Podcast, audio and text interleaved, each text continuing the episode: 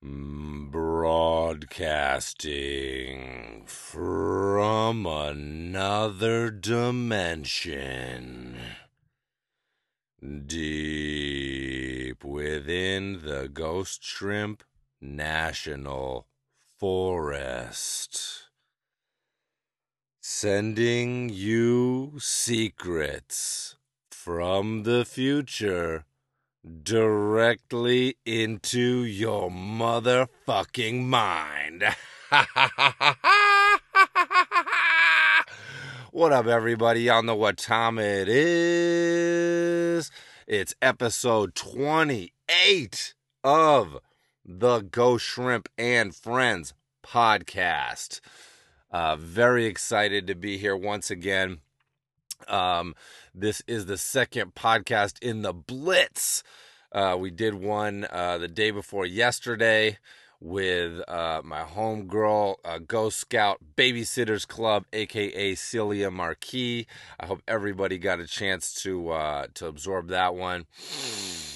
Um, and uh, we're back again with my man, Dad Squad.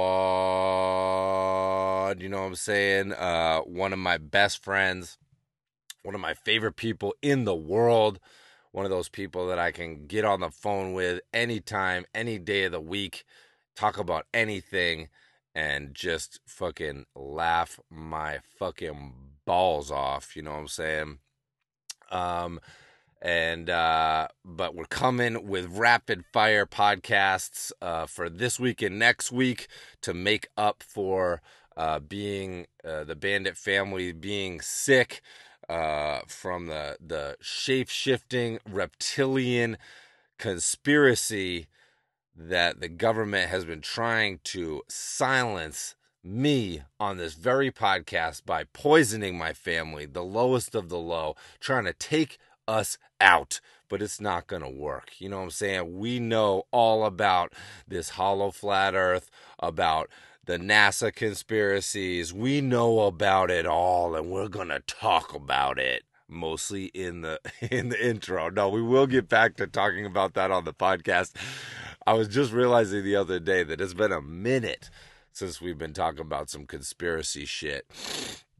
So that's coming back, but uh, but yeah, we were we were all sick for for a couple of uh, for for several several weeks, and I missed some podcasts, so uh, I wanted to make it up to everybody and uh, get out a couple podcasts uh, this week and a couple podcasts next week. You know what I'm saying? So we're gonna push right on through.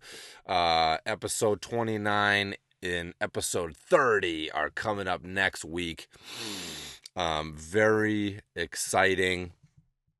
Uh, so hopefully you won't overdose on my fucking my loud ass voice and me talking over everyone on the podcast and me talking too much on the podcast and me saying uh, probably a lot of the same things on the podcast.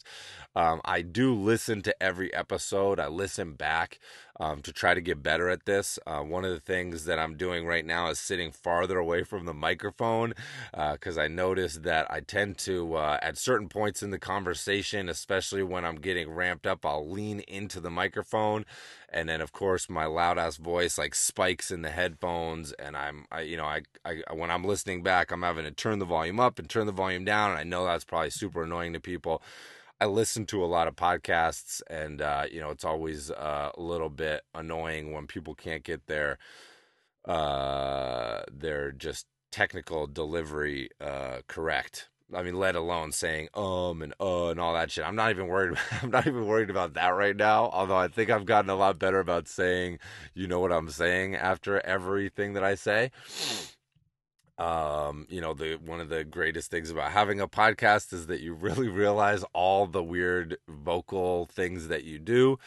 So i am trying to improve on it. I'm sitting further back from the microphone um and uh, me and i did i did talk over dad squad a little bit. We i think we have a habit of kind of talking into each other um, but uh, after a little bit, I think I got a little better at it, and uh, and and and and let him go. So, uh, but I, I, am working on it, and hopefully, over the course of of of this podcast, I will get better at not interrupting people, at not talking over people, uh, at not blowing my voice out in your headphones, um, at not just saying the same things ad nauseum over and over again. This is a great intro to the podcast, telling you how bad this podcast is. Um, but uh, but you know, I mean, I know that I, I listen to a lot of podcasts. I listen to Joe Rogan, and he's constantly repeating himself and constantly bringing up the same things and stuff like that. So I know it goes part for the course, and in a way it can uh, it can kind of make you uh, you know sort of just become friends with the person you're listening to in a weird way like i feel like i totally know joe rogan now in, in a creepy way you know and uh, i don't know maybe some of you are starting to feel that with me maybe not maybe you're just like god this guy what a fucking guy what a dude this guy is but i hope everybody is enjoying the podcast as much as i am you know what i'm saying? We're gonna we're keeping it rolling. Um, but the the guest today is my man Dad Squad, um, aka Louis Joseph Como the Fourth. Um, and uh, we indeed attended school together and became really fast friends, good friends, and we've been friends ever since. Um, we spent time in LA together. Um, when I was out working on Adventure Time, he moved out to LA to do to go to film school and uh, we didn't really get into talking about his career uh, that much. We just mostly were talking about reminiscing about our friendship and shit. But um, but uh, he was the art director for the uh, Smash hit MB. I don't know if it's uh, NBC or ABC or whatever, but there's a show called Scorpion um, that was on and uh, with the with the guy who's the T one thousand from Terminator two, um, it was kind of just like a funny mainstream show. And uh, but he worked on he was the art director for that show for I think the first couple seasons. I might be totally wrong about how long he worked on it. Um, but uh, but I do definitely want to get into some um, career stuff with him because he's had a very interesting career and a very successful career. But he's trying to right now shape it into something that is more uh, illustration based, drawing based, and uh, and and and more in his in his control because he's got those kiddos at home. You know what I'm saying? And he wants to spend a little bit more time with the kids at home and all this shit. But uh, we didn't really get to touch on that too much during this podcast. But he will be back. But we did reminisce over the good old days, and uh, hopefully it's fun for people to uh, to hear about this this shenanigans. Um, you know, I, I just love I just love connecting with my friends on here and pulling you deep behind the curtain um, into the the friendships that truly have played a big role in my life um, and just you know my my who I am this dude is definitely one of those people that uh, really helped helped helped create Ghost Shrimp. He was he was there the whole way. Um, you know when I was uh, when I was in school, um, working on my work, developing my work, uh, creating the Shrimp persona, um, and and the the humor that me and him share. Uh, definitely played a big part in in in uh, creating the Shrimp persona. You know what I'm saying? Everything I do is very humor based, and uh, my man Joe is one of the people that I connect with on a on a humorous level more than most and just love spending time with this dude and uh, any excuse I can get to uh, get on the horn with him and start honking uh, fucking, I love it. So, uh, I hope everybody enjoys this episode of the podcast. Um, we're gonna have shout outs on the back end, uh, again today. So stay tuned for the Patreon shush shush shush, sh shout outs. Cause we're gonna be serving up some beef motherfucking stew at the end of this podcast. You know what I'm saying? Um, go to Patreon slash patreon.com slash go shrimp to support this podcast. Uh, more about that at the end. Uh, right now, we're going to toss it over to my man A Wall One. Broadcasting live from another dimension. Broadcasting live from another dimension. Broadcasting live from All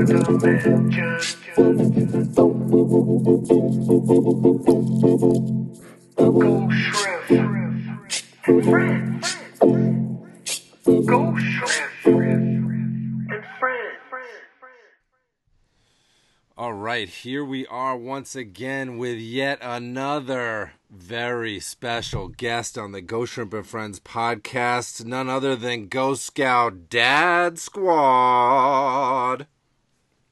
What up? What up? How's that dad dick hanging? Ah, uh, just I think I'm pretty sure it's there. it's there. That's good. Yeah, it's I'm still there. Sure. It's hanging on by a pube. Yeah, it hangs out the back. I, am pretty sure it's a tail now. so far the reset. Gar- the Garga like, dad, the Gargaman dad. Yeah. yeah, he's got a little tail. Nice, nice. Um, so uh, let's see. So I was trying to figure out. So we are friends, of course, and we've been friends since uh, we met at Pratt Institute. But strangely enough, we're both we both spent. You grew up in New Hampshire, and I moved there as a teenager.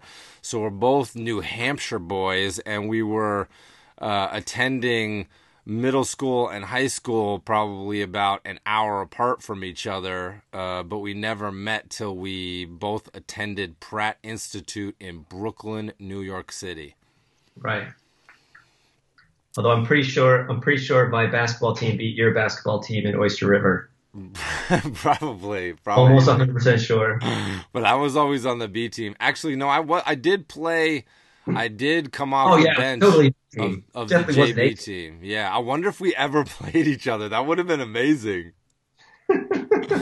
I actually, you were just talking about punching a wall and smashing your knuckle. I actually broke my hand in a basketball game uh, in middle school. I missed like a layup in a game. It was an away game somewhere, and I and there was and the like there was like mat there was like mats on the wall behind the hoop, but they were like only. Oh yeah, I know you're talking about. Yeah, they were yep. like half thin mats though. They weren't like yeah. a full inch. They were like a half inch, and I punched it and like immediately just knew my hand was broken and I and I was like playing the game but I was like shaking it and I came out and my hand was totally broken so that was that was funny I have I have uh, a, a I both broke broke broke both my hands in sports related injuries oh man yeah I always hated playing sports when I was when I was younger or seventh and eighth grade I had to play a sport it's like every every half a year they would make you play pick up a sport and play a sport, or every season or whatever it was. I forget. Like your parents made you, or it was required for school. Well, I went to I went to uh, uh, I went to Derryfield. You you know Derryfield? Yeah, it sounds familiar. I mean, like yeah, every like, there's like so many names. There's like Derry, Derryfield, Derry Hampton. Like all the names are the same. But it's it was like a, a middle school. Okay. And they did seven through through twelve. Uh huh and uh, I went to seventh and eighth there. That's where I met Rob actually, and okay. uh, our our mutual friend Robbie Scott, who is a uh, a film director. So um, yeah, but they would always have you do some kind of sport, and I you could like you could run like running could be your sport, but I would always just do whatever whatever sport is there and just like totally suck at it. Yeah, And want to go and draw, but they wouldn't let me. That's funny. Yeah, I definitely was into sports. I just wasn't that good at them because I was like tall and like super skinny and goofy and gangly. I just was like not. I don't think I was like fully in control of my body. So, and I was too light. I like loved to play basketball. I remember I really wanted to make little league when we were when we were like growing up in Massachusetts like my brother, my older brother was like an all-star baseball player and football player and stuff, and I like really wanted to make little league, and I would try out every year, and it, yeah. you try out in Amherst, Massachusetts, and it was like. I don't know. There's like a lot of people in that area, and it was like kind of a big deal. And it was like yeah. I forget. It was just the same guy who you try out for every right. year and I picture him almost like Don Zimmerman or something. Is that Don Zimmer, that like ba- that like old school baseball coach or whatever? and I would try out every year, and I, I, would just like not make it. I just remember being like so let down every year. So I loved sports, but I just wasn't that great at them. I just never like performing performing sports like in front of a crowd. Yeah. Like it always just was so embarrassing to me because. Okay I just wasn't used to it. Yeah. Um, I mean, I, I love playing in the neighborhood with my friends are in the neighborhood, but sports has always have always been like something that I would rather not do on a grand scale. Yeah. High school, high school gymnasium being grand. That would be funny though. That would be super funny. I wonder if there's a way to find out if we would have been in the same sporting event in in high school together. That would have been super hilarious. it's very possible. That's awesome. But yeah, Um, but yeah, we met in Brooklyn, and I was trying to remember. Do you remember what, like when we first met each other? I was trying to remember. I couldn't put it together. No, I think we met in in uh, what's his name? Uh, his last name Jones? Um, you know who I'm talking about. Dwight Johnson. Dwight Johnson's class, yeah. what class would it have been though? Because Uh, because I took. I took LCD with him freshman year. Yeah, but we weren't in the same. We weren't in the same rotation freshman year. We, I don't think we really like connected until until we were in the same class. Um, or it may have been Static Fish, but I, I'm pretty sure it wasn't. I'm pretty sure it was. Uh, I feel like we were friends outside of the Static Fish first. yeah, I'm pretty sure it was Johnson's class. Donkey. What class would it have been though? Do you remember? What class did you take with him? Yeah, uh, Viz. It's like VizCom. It was you and me and uh, Tom wasn't in that class, but Valdemar was in that class. Oh, okay. Oh, maybe. Uh, okay. All right. Yeah, I guess I was thinking that that was a freshman year class, and I had taken that with like my core group or whatever. Was that freshman year class? I don't know. Now I'm getting confused. Clearly, we don't know the answer to this question. I thought you would know. I have like the worst memory. I only remember like certain Did we go to. Pratt? Did we wait? Where where are we from again? What's happening? What podcast is this? I'm right behind you. Um. So, uh, but yeah. So, but we did. Uh, we referenced the Static Fish. The Static Fish is a comic that's been going on at Pratt. It's a school-funded comic, and um, we were both uh part of it, and we ended up running it together when we were juniors, right? Junior and senior year. Yeah. Yeah, and that was pretty fun. We got a pretty big budget. Do you remember what the budget was? Because I think maybe I have an inflated number in my head. Can you remember?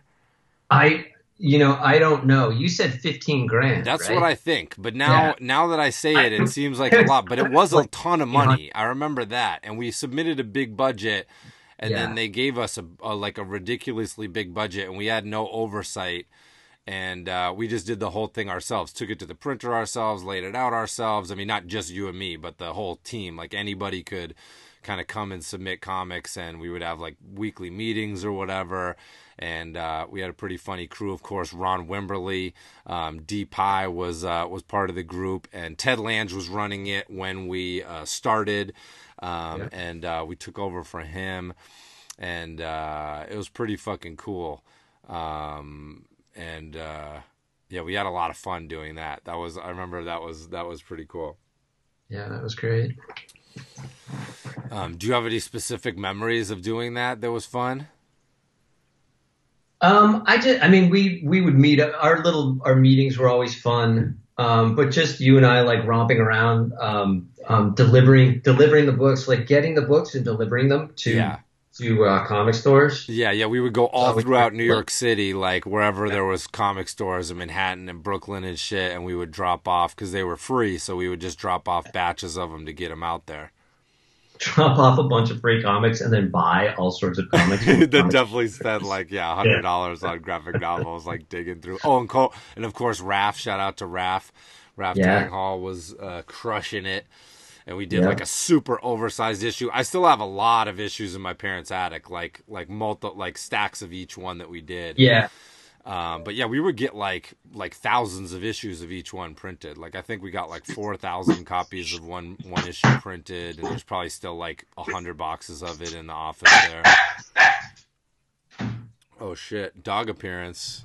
Yeah. That's Boston. Boston. Boston Balls Beagle Wiener. Your dogs are named Boston and Lando. Yeah. Yeah. Boston came with his name. Okay. Yeah. He's the, well, that's fitting. Yeah, man. Um, yeah. Static Fish was great. And, um, And also, we went to some conventions too, right? We went to some cons. Yeah, yeah, dude. We went. To, I think we went to a couple of the uh, at the time smaller um, New York cons, but we did. We went to SPX. Yeah, we went to Did SPX, and I think the school. Got, I think we got like the school paid for it all, right? did they. Yeah, I'm pretty sure. Let's just say yeah. Let's yeah, say they paid. no, I'm pretty it. sure that was part of the budget. We were like, let's go to fuck, because that's in Maryland, right? Yeah, Yeah, we went to SPX. I remember, and didn't we have like a table right next to uh, Top Shelf? Because I was like talking to them at the time. Yeah, I think it was near. It was near top shelf, the top shelf table. Yeah, Yeah, it was like right next to them, and I had my first zine there, and we had um we had uh a bunch of static fishes, and uh yeah, I remember it being super fun. It was super low key then. Um, like you could just get a table. Like now it's like Oh, lotteries and all super- that shit, but it was like super chill. hmm Yeah, that was fun. Bombing down there from from Brooklyn. What did we do? Did we take a bus? We didn't fly. We yeah, must have no, we a bust. We just bust down. Yeah, Yeah. it doesn't take too long. Yeah. Yeah, we bust down, got a hotel. I think your um, I think your uncle Oh, my uncle Steve Lafler. was there as well. Yeah. I think he was there. Oh, he's probably there like with Top Shelf or whatever. at night. You would go out to all the parties with them. Mm-hmm. Um, but I was never invited. Uh, you can't come, Joe. um, yeah, because you took all the hotel keys and locked me in. Yep. Stay here. You're not old enough, man. You're I'm a I'm a week older than you. You're not old enough You for stay this in the hotel room. You cut those comics up Yeah. and staple them together on a whole new pile when I get back. You know. Yeah, that was super fun and um I was trying to remember if there was any other uh wacky stuff that we I remember we had a typography class together um in school. Of course we were in Floyd Hughes's class together. I just spent some Yeah. time with uh, legendary uh, Pratt teacher Floyd Hughes, aka Floyd Huge, um, one of our favorite teachers. He taught comic book, uh, some comic book classes um, at Pratt Institute, and um, just one of our Just favorite teachers. Slice life. Super Slice funny life. Brit, just super funny fucking British dude. Yep. Um, and just had endless life lessons. Like always worked under monikers because he like always hated the jobs he was getting and shit. And he was like, so like he was like a funny mix of like. He was definitely a dad. That was like a huge part of his personality was that he was a dad, and his kids like ruined his life, but like, but like in a great way. And then like that he like never he always was working like other jobs that like he didn't care about in comics so he'd always use monikers and he would Yeah. always be like disgruntled about it but like he was always like super jovial and had like a great sense of humor about everything so like Yeah. he was like complaining about everything but then at the same time was like a super happy dude I remember him telling me and just being completely grossed out because he was. I think he was. Uh, he had, I think he just had his second kid and he was telling us how um, her nose is like all blocked up with with boogers and he would just put his mouth on her nose and like suck the snot out of her nose. And I just remember being completely like grossed out about that and he was like, whatever, it's a baby. He's not. oh man that's so funny man that's baby. But now, now they make things to like stick in the baby's nose, like NoseFrida. They make these little tubes stick in the baby's nose, and you basically like siphon snot out of your kid's mouth via this tube. right And I back in the day in britain you had to just you I- had to suck I- it out with your mouth like snake venom Yeah, exactly. I, every time, every time I had to do that, I would remember Floyd Hughes and him telling me about that uh, wow baby, baby sucking, nose sucking. that's funny the legacy of floyd hughes But I love that Floyd Hughes's class was was amazing. Yeah, we maxed out his classes, and then I think he was like, I think he was like in it. We used him as an advisor for senior projects and shit like that Yep. too. I feel like just basically spent as much time with Yeah. him as possible, and I feel like we would go hang out in his classes like that we didn't even take. Like when we were like older, we would just like go and chill in his classroom just to like give Yeah. him shit and stuff. And we had his Yeah. phone number, and we would like call him up and give him shit. Like he was so game. Uh, Yeah, it was really fun to reconnect with him. I went back to speak at that. They have a Comic Arts Brooklyn festival that like fills up the whole uh, gym there now. It's like a pretty legit comics festival. Um, and uh, I went back to speak on a panel with Ron um, this past summer or whatever. I forget when it was, summer, fall, uh, and uh, and uh, that was really fun. We got to we got to hang out with Floyd, and then uh, it, Floyd Floyd was moderating the panel, so that was fun. Oh, awesome! And uh, me and Ron had. There's actually LaPadula filmed it. LaPadula organized it, and he has a video of it that he sent me. I gotta open it up. I haven't oh, that's opened great. it up He yet. filmed, so he was, he was there filming it with a little uh, newsboy cap turned backwards, like yeah, yeah. Floyd was moderating it, and and uh, there was like a, a bunch of people. I guess a girl that ran the Static Fish even before Ted. Um, I forget her name, but uh, but Ron knew her, and then just some other kids. Um, who were they were all working in comics except for me. It was like about it was like about comics, but but LaPadula but was just like, oh, just come and talk about your career. Like, who cares? Like, I was like, I haven't done comics forever, man. And he's like, oh, who cares? Come anyway. So, uh, but yeah, they flew me down there, and so I was like, "Fuck it, I'll go," you know. And uh, it was, Yeah. but it was super fun. Um, and me and Ron were just kind of going back and forth and have a little repertoire, and it was pretty funny. And uh, and doing our thing, and uh, and, and and and just Floyd being like, I don't know, it was classic Floyd. He was kind of like trying to be like polite and like serious, and so it was like made us kind of joke on him more and stuff during the panel, which was fun right. And uh, but yeah, it was uh, it was great to see him. He looks exactly the same. He walked into the convention, and I was standing there.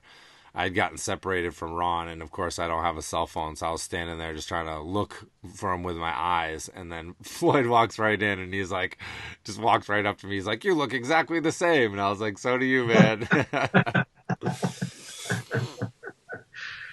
Oh man, yeah, I wish I could get back there more often, but I have all this weight in California weighing me down. yeah, it's weird. All the trees on campus are like, of obviously have grown in the 15 years that we haven't been there, and so it's like the campus is more of like a forest now. It used to seem like there was like just little trees planted around, and now you're like kind of in a canopy, which is pretty cool. You're like underneath a canopy.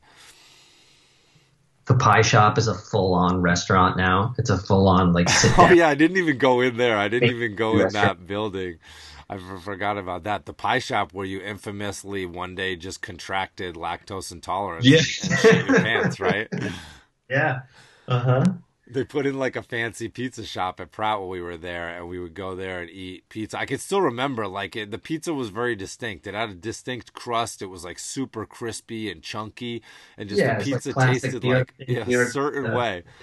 And then we used to always eat slices there. And then what happened? One day you just shit I mean, there and Luigi's around the corner. Yeah, just like I guess you can you can develop it just by overdosing as like as your body stops producing or gears down, like ramps down in the production of the enzyme that that um, breaks down um, lactose.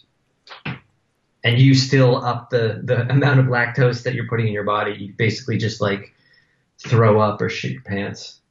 Wow. Did you ever That's- throw up or you just shit your pants? Yeah, yeah. I never threw up. Wow. Yeah.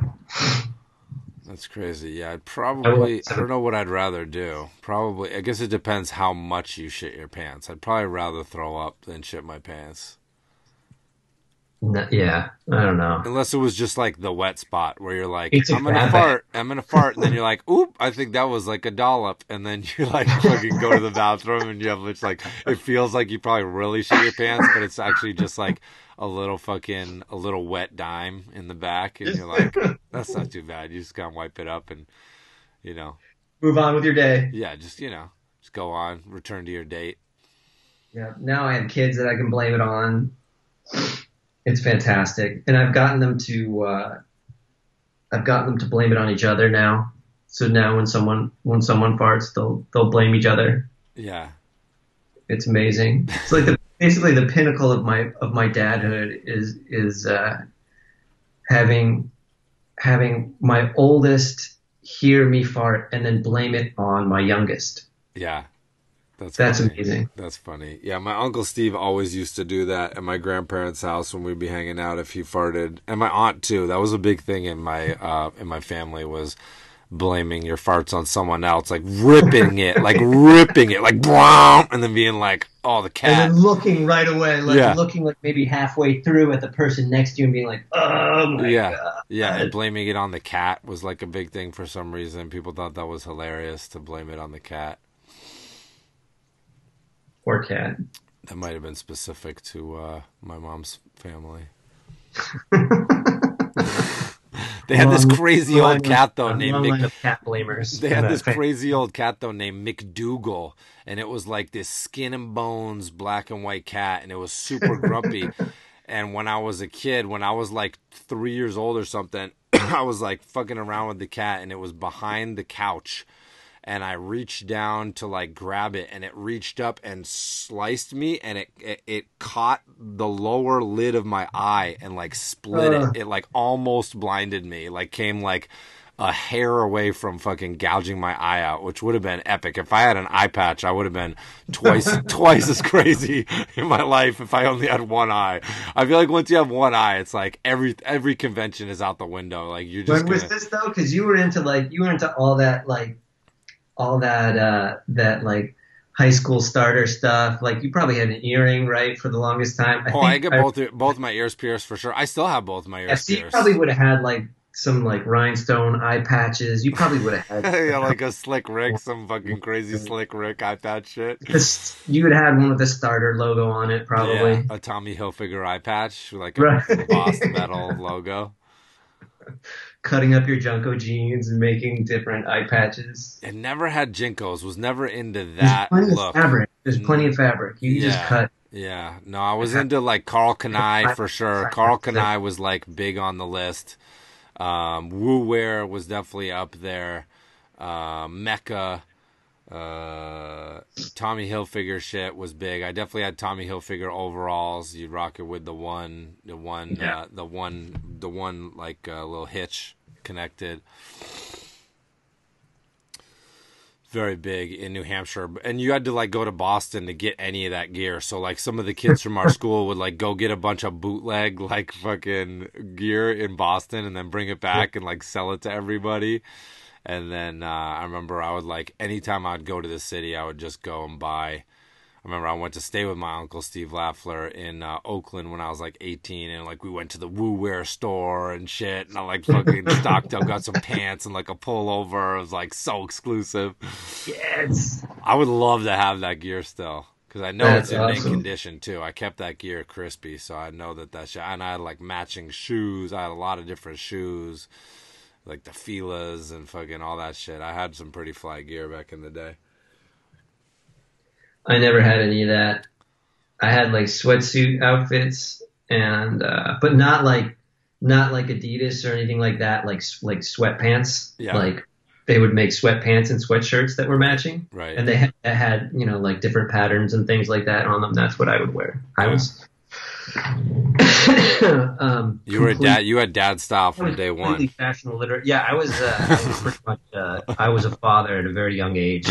Button Yeah. up flannels, flannels buttoned all the way up. right, exactly. Yeah, just tuck tuck it in, Tuck it in, tucked in your Tuck shirt, in. dude. Tuck it in. cut it in a bowl. yes. Yeah, Oh man. no belt. Yeah, belts were big. Braided belts were big for a while in, in New England. For sure. I had no. have the I, I braided may have had a. I may have had like one of those those coach style. Um, I think I did. Yeah, I had a, like a coach style, um, nylon socks jacket. Uh huh.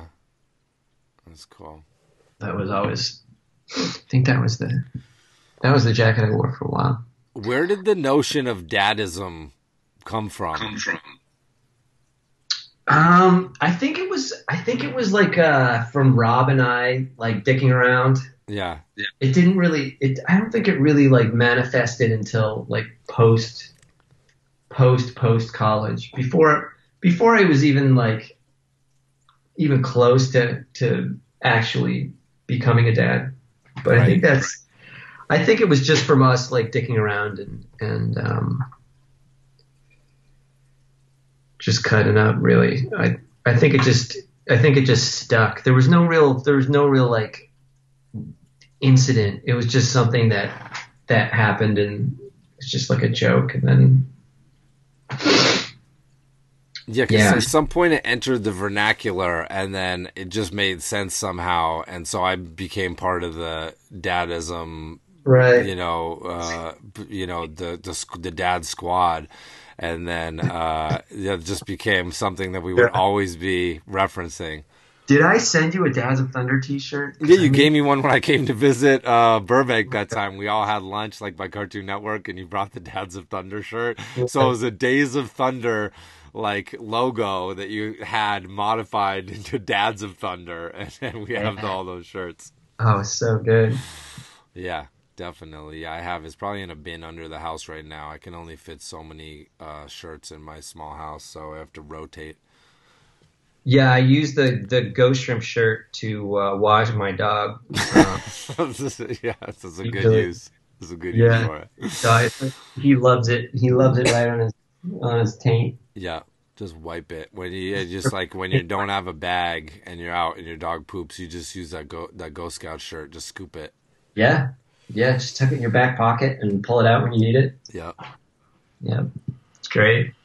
change the oil, wipe down the engine, wipe down the engine with it. oh man, that reminds me. Did you ever did you ever know about? Of course, you know our friend Hal. This is just a random like not like uh memory that connected to the idea of uh, of wiping down your engine. Um, you know our friend uh, Hal. Uh, Halbatros 9000. Uh-huh. Um, did you ever know about him fucking ruining the engine of his uh of his uh what was it? A um it's not a Mini Cooper. What was another one of those like the Italian small car that Yeah. people have? Probably had a Fiat. Yeah, Fiat, Fiat, right? Yeah. So he gets a Uh-huh. Fiat, dude, which is like a totally Hal car because Hal's like super metrosexual. So he has this little Fiat, and he's also like super designy. He's a he's a industrial designer, and uh, and he's like doing something to his engine. He's wiping it all down. And then he accidentally leaves this rag right by the air intake, and then he fucking turns on the engine, and it like sucks the rag like through his Uh, engine, and yeah. like destroys the car, destroys the engine of the car. Oh my god. it was like right after too. He had gotten in some crazy driving. He's gotten so in like a. I can't remember what it is. I want to. I, I can't remember if it was uh, I could see cars too, like easily being destroyed by a rag. Yeah, he had just gotten in like some accident. He had gotten in like a big fender bender and just gotten the car back, I think, and like and he was like shining it up and then like destroyed the engine by doing that. Oh god. Classic. We got to get him on here. He's one of the funniest people that I know for sure. Definitely. I think you and me, I think me and him, there's certain people that you just have a funny repertoire with that the minute that we get together, it just is like ridiculous. Like, like you and me can get together and, you know, Athena is always cognizant of this. Like, like you and me can just walk into a room together and spend the entire night making nonsensical jokes, like not having any linear rational conversation, but just making nonsensical, like ridiculous semi inside jokes, but also just making up a lot of them on the fly and like go through the whole night like that. And she'll just be like, you and Joe are like the same fucking person. yeah. But she never minds it because you're such a gentleman that you always bring like flowers and like chocolate or whatever to uh to come hang out. So she's always like, "Oh, Joe is so nice." Did I do that? Yeah, you always do that. You always come with gifts. So nice. You're always so nice. You're such a gentleman. He's so nice. And then I got married and turned into a complete asshole. now you just come and just what's in the fridge. Yeah. This is all you got. This is all you got. This is I get two steak tips. That's it. Too steak. Too much sugar in that. Take were you were you there? Now that I'm thinking about these house stories, were you there? Because we used to uh, we used to have a lot of. We ended up in L.A. together when I was working for Cartoon Network. You ended up coming out to go to film school in L.A. and that was a like the a whole nother saga of our friendship. And Yeah. um and and Hal is out there as well. And we used to have a lot of movie night and cookout nights uh, in my backyard in North Hollywood. And were you there? That I always used to get these like these like these kind of like carne asada like steaks from Yeah. Trader Yeah, yeah. Joe's. Yeah. Do you remember the the one that we, we got and it was like it, we it, it was like looked pretty normal and then we put it on the grill and it blew it blew up into this giant like yes giant chode football. It was the, it, was the it, it wasn't Kobe beef. It was like this. um uh, it was it was like some kind of Korean beef that was just like a it was like a football of meat, yes, yes, right? And then you open up, you like you cut because it's like in these bags marinating, and then you open it up, and it just like spreads across like two grills worth of of yeah. like thin like beautiful. I don't. I mean, I don't even. I have no idea what the quality of the meat is, but it was delicious. It was I just so good. But yeah, this this so one good. It's just time, like so much sauce and like salt and yeah, and we would get it all the time, but this one time it literally bl- ballooned into this giant meat football. It was literally like the size of a regulation NFL football, just this giant meat chode. And it was like I don't even know if we could finish it. Are you talking about it ballooned in the package or the, the one? no, when we grilled it, man, we grilled it and it like Yeah. tripled in size. Right, exactly. Yeah, Yeah. it was just like so condensed, and the meat when it comes out, the pieces are so thin. Yeah, Yeah. it's that like Korean beef that's just like super thin and marinated, so it all gets it gets the juices. Yeah, yeah, it was insane. But yeah, those were fun times. So we used to have pretty much every. Wait, go ahead, go ahead. Nothing. I was Oh. just saying juices. Pr- Ju- juices. Pretty much every week, I feel like we would have a a movie We were night. trying to do it every week. yeah, in the backyard. We'd get together. Um, I had because I brought the dogs. I like when I went to LA. I drove out there with the dogs, two like rowdy ass woods dogs, and so I had to have a big backyard. And we had like a I think it was like a fifty by fifty foot backyard, which was pretty pretty cool, and uh, had like a lemon tree and an orange tree and a grapefruit tree, and then like another just big ass tree that was like maybe twenty feet tall, and you could kind of go under there and uh, and I like made I like made uh made a fire pit which is actually like probably super illegal in LA. I made a fire pit in the backyard and I also pitched a tent. I also bought like an army tent, like an old canvas army tent from the Army Navy store and like pitched a tent in the backyard just cuz like I'm I'm crazy and like I had come from like the camp the camp cabin life in the woods and I felt like I needed to have a tent pitched at all times in my backyard. I had to have a campsite in my backyard. hmm Um, but uh, what do you remember about those those uh, hot LA nights? I remember they were they were pretty much the best thing ever, Yeah, and uh, that you lived in a little paradise, and Yeah. there's no reason for you not to be doing that now. I know, right? I could be. I know. I could have like we could have been doing that this whole time. Like I could have Exactly. just ended on Adventure Time like like a year ago. We could have just kept Yeah. this run going. Uh, we would have had our kids there. We were watching like Zootopia for like the nineteenth time now. what do you guys want to? What do you guys want to watch this weekend during campfire night? Campfire movie. oh man! And there was so many black widows in the backyard. That took some Yeah. getting used to. Yeah, so they were nice though. They were friendly. They would bring. There was were- never any issues with them, but like I can just remember being a kid growing up and hearing that like in Florida there was like black widows and they'd be under your deck and I would just like picture that when I was a kid and I'd be like I would never go outside like that is fucking Yeah. insane like these poison We have them here spiders. now. We have them up up at my new place. We see them every now and then, but we. I think I've gotten pretty much all of their little little nests. Oh, now. so they aren't everywhere in, in LA. They're or in California. Yeah, I mean they can be anywhere around Okay. here, Okay. but because they were like everywhere. Like it got to the point where like where like you'd be sitting in a chair in my backyard and I'd be like, yeah, there's definitely like a black widow under this chair right now, but like I'm like I don't want to go get the. br- I used to have like a can of like brake cleaner and I would just like melt them. I used to just like spray brake cleaner like brake cleaning fluid on them and they would just like melt. Um, that was my method of eradicating them, or like some WD forty. They would usually just spray them with that, and they would kind of just like melt away into nothingness. Uh, they would go to heaven. I mean, and uh, but yeah, after a while, you just it's so common. After like a holocaust of like exterminating like like thousands and thousands of them, after a while, I'd just be like, I wouldn't care anymore. Yeah, I feel like I feel like your neighbors, like your the the people right over the fence had had like spider had like some kind of uh like pile of, of junk or wood or just like scraps of stuff Yeah, that had a huge widow nest and they would they just definitely like had like a backyard just send their, their little yeah.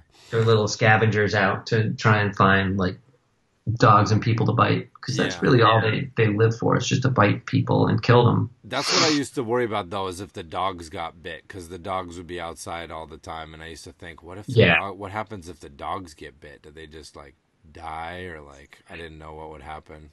Yeah, they just they would just die. But I guess it never happened. But my dog, one, one of my dogs would, my, one of my dogs did kill tons of shit in that backyard. Killed like three or four possums. Oh yeah, you remember we used to see possums like every weekend in your trees, like Yeah. climbing across the climbing Yeah, there was the a possum highway. There was a possum highway on the like Yeah. on the telephone wire that ran over the backyard through the big tall tree. Yeah, and, they would like- just stop and hiss at you. yeah, you could just see them up there, and then they would like freeze up if like the dogs noticed them. They would just Right. freeze up and like and like sit there on the wire, and you just kind of watch them. And they're super docile, but at the same Like time, 'cause they don't yeah, yeah, go ahead. Oh, sorry, I'm talking over you. No, I don't I'm know. Talking over I'm you. not familiar enough with this format. I'm used to just talking over you constantly. No, I'm used to talking over everyone constantly. Every podcast I listen back to, I'm like, oh my god, I talk so much. It's ridiculous. But wait, what were you saying? Um, I was talking about um, I forget. and then also like some people like will just pause in the podcast, so I feel like compelled to just like drive the narrative fill forward. So. I'll just keep going. You got to fill those holes. Yeah, you got to fill the gaps. Um, Yeah. but uh, but yeah, he but Banks killed like three or four. Uh, Banksy is the name of my bigger dog, and he came. Both my dogs came with their names. One is named Keenan, and one is named Banksy. And uh, and and Banksy killed like four possums, and it would be like kind of a drag because like it's this large like animal that your dog killed, and then you'd throw it in the trash, but it would like it would be in there for a week, and it would like fester, and like maggots would be like the trash would be infested with maggots all the time, so it was actually like super gross. So you'd have to bag them up, but still they would like. I was always wondering that, like, how do maggots just manifest? Like, if you leave food like in a bag, eventually maggots will just like manifest out of the food. Like, where where do maggots come from? They must come from inside the food, right? They so have to be just in there. everything all the time. Yeah, they're in you right now, and they just whenever if if you ever die, they just kind of manifest out of you. They come from inside. Yeah. Wow. No, I have no idea. That's, that's I I feel like they do come into a vacuum, though. I feel like if you oh, left oh, meat, Yeah, no, they come. The maggots come from inside. I, they're just like little flies. Drop them off, don't they? Don't I like don't know. I feel like if you left meat in a vacuum, like a little maggot stork that flies through and just like Yeah. shits out little maggot. I always thought they, they came from rice. They were little. That's what happens to rice if you just leave it out. Turns grows legs and turns into maggots. yeah, I don't know. It is a mystery. Yeah, I feel like if you had like a piece of meat that was sealed in a vacuum, eventually maggots would manifest. Maybe that's just my uh, bat, my New England backwoods superstitions. Yeah, yeah, that's um, yeah, that's false. Like if you this throw, is, if you Science Friday. yeah, if you throw, if you throw, We'll si- oh, it is maggots. Friday. Yeah, If you Yeah. throw a woman in a in a lake and she drowns or floats, she's a witch. I think either way. that's where um, yeah, that's where maggots come from, witches. Yeah. Oh, Yeah, I thought you were saying. Oh, when you said witches, I thought you were saying which is, and I thought I was waiting for you to finish that that, that sentence. I thought you were Yeah. postulating, which is, of course, flies known land as. on the meat and lay eggs, and the eggs are are fly larvae. Maggots are fly larvae. No, I think you're right. I mean, I think they So do. just ask me any question, Yeah, and I'll answer it after I Google it. Yeah. Um. Uh. And another, of course, big part of those movie nights was piping it up. Oh yeah, you know I haven't piped it up in a while, and I have I have a beautiful wood stove like right in my. Uh, we have a little um, we have a little courtyard here between our like we have a little fence and then a little courtyard and then our our front door and the previous owner installed this little really nice little wood stove, but I haven't I haven't piped it up in a while. It just it's one of those things where you don't want to do it too often unless you have people to to pipe. Like I need a pipe brother out here, and I just don't have one. Yeah. And I think part because no one wants to drive all the way up here. Right. But uh, oh, because you live far out of the city because now. you left California, you abandoned me here um, I left you. all alone. now, now I have my own Schwarzenegger movie nights. Where you just like I talk smoke to me. without tobacco. You have like an old shirt that like you took when I was moving, and you like it's stuffed with like it's stuffed with like the rags of my old tent that you like you went after we moved. Yeah. You went and like took all the stuff that we threw away when we were moving. and that shirt, man? Oh, I'm gonna. I'll. I'll. Uh, I'll throw it in your truck. Don't worry. you propped it all up, and and you have a little it in my shirt. yeah. Um, yeah, so piping it up by piping it up, we mean that we uh we I I got you into pipes, right? Yeah. Yeah, Oh, our buddy Tight Jeans Mocklinson from uh from the second to last podcast. Um, he got me into pipes at one of the early or no one of the Ghost Scout summits when I got my property in Vermont. I was back in New England and we had a Ghost Scout summit um well, during the time I was in LA we had one Ghost Scout summit back in New Hampshire and Steve uh uh Ty Jeans Moglinson showed up with a uh with a pipe. Yeah dude he had a we we discussed in the podcast his affinity for rocking chairs. You'll love this. He came with a camping rocking chair that he unfolded okay? And he had this pipe and he brought it out and just started rocking and smoking this pipe. He lifted up his. He lifted up his shirt, and in between the indentations of his abs, he Yes. had like different pipes, Yes. and he would just pull one out of his ab indentations yeah and light it up. Yeah. pipe rack Ablinson uh, Yeah. showed up and he- yeah he, he started rocking and smoking his pipe like an old grandpa pipe you know with with different uh, fine tobaccos that you'd go to a tobacconist to procure and as soon as I saw it I just got hooked and uh, and I got myself a pipe and uh, I've gotten a couple people into it I've gotten my buddy uh, Charlie Pullout um, into it, who's the who who is one of the residents of Mystery Mountain, uh, one of the one of my two buddies who lives up where my first cabin uh, was built in New Hampshire. I got him into it. I totally hooked him. Like he saw it and he was like, "I want a pipe," and we like went and got a pipe together, and it was epic. I definitely got to get him on the pod. And uh, somehow, do you remember w- like when you decided that you wanted a pipe? Like, how did I get you interested in getting a pipe? Oh, we were just. I think you had a second pipe. Right. Okay, I had a few pipes. We. uh Yeah, we broke them out once or twice, and then I was like, oh fuck, I'm gonna go get my own. Yeah. So we went. I think we went together pre. We went one of the Saturday movie nights pre movie night. Yes. And we went to um, Cigar Warehouse in Van Nuys. Yes. And uh, back before it was renovated to look like um, like super fancy and, and fine. Um, back when it just had the old school staff, they had a ton of pipes there, and it was awesome. And the guys were like really psyched to show you how to smoke and tell you what kind of pipes are what and what to get. And yeah, that was awesome. I just got like a simple.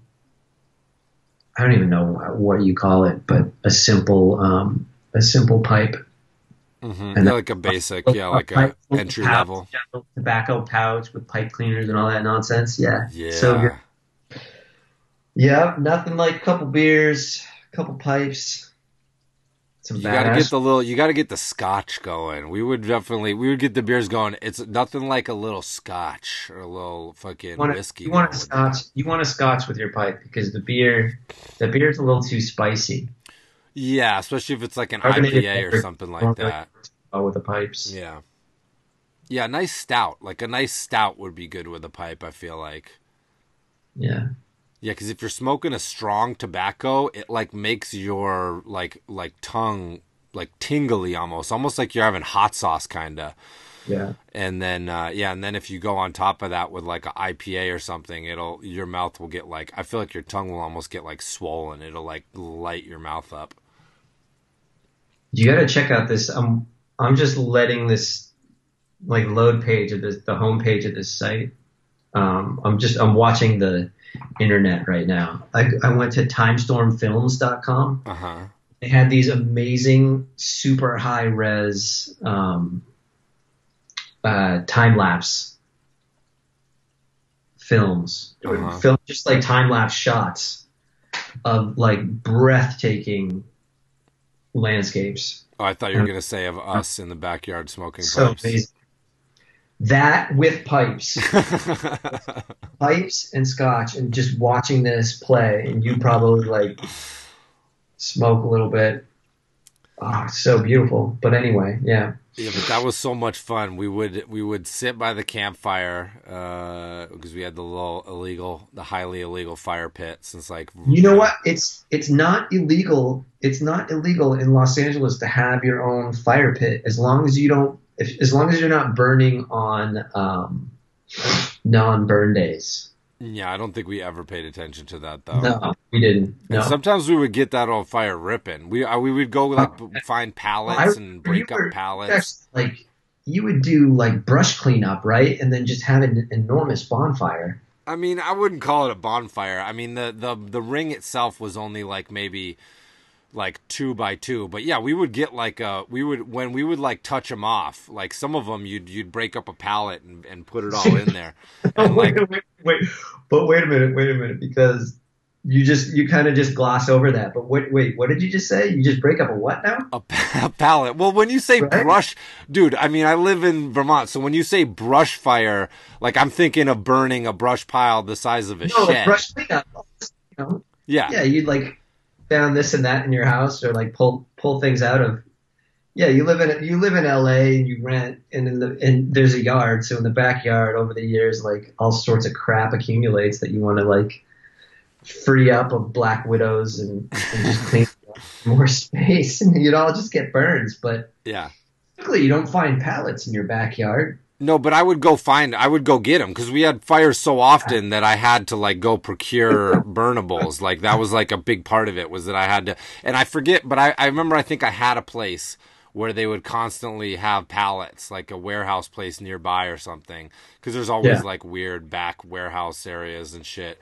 And uh, I feel like I I feel like I had a place where I would frequently snag pallets from that we Yeah, I remember burn. you telling me you would you would bike up to the to the uh, bike highway and like right off the bike highway and like some behind some like po- like some kind of some poor like like shipping business they had they had all their pallets like nicely arranged in a line and you would go there.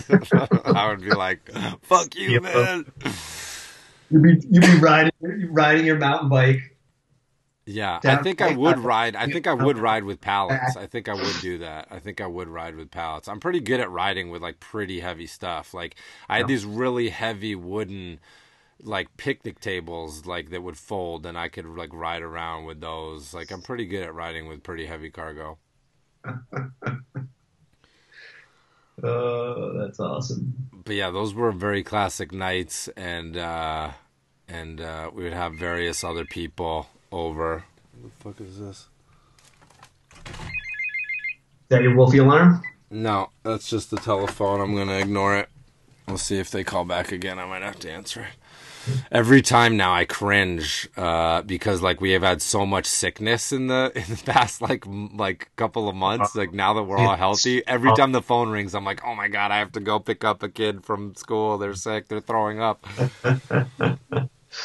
Oh man, yeah, we've had a little bit of that sickness here, but we've we've missed a lot of it. Yeah, I know a lot of people. A lot of people have had it out here. It's been like I think it's been like epidemic proportions out here, but yeah, that's what they're kinda missed it. saying. That's what they're saying. Like, yeah, that it's been it's been pretty bad. So obviously. they messed up the vaccines, and whatever vaccine is not aligning with whatever flu virus Yeah. out. So- Well, it was the SpaceX, dude. It was the it was because they launched that SpaceX fucking Yeah. alien mushroom cloud the fucking shape shifting reptile reptilian government fucking did that, and then it all blew, and then all it all blew to the east coast. So they hit the west coast first. in space for a year, came back, and his DNA is all changed. exactly. That's all what of I'm a sudden, saying. he sneezes on someone who sneezes on someone else. Someone else shakes their hand, and all of a sudden, there's a whole new set of viruses. Boom, and then all of a sudden, why did that astronaut come back with alien with uh with fucking reptile DNA in his scrotum? Exactly, exactly, because he didn't go up; he went in. Ooh, reverse launch because it was really, if you look at the footage of the space shuttle, it actually it doesn't go up in the sky. It, they reverse the footage; it actually goes underground. The shuttle goes up, Yeah, but his under shuttle goes down, and under shuttles him straight to the center exactly. It shoots out. He turns into a vapor cloud, and what you think is. All the just cameras smoke. were going up; they were all panning up.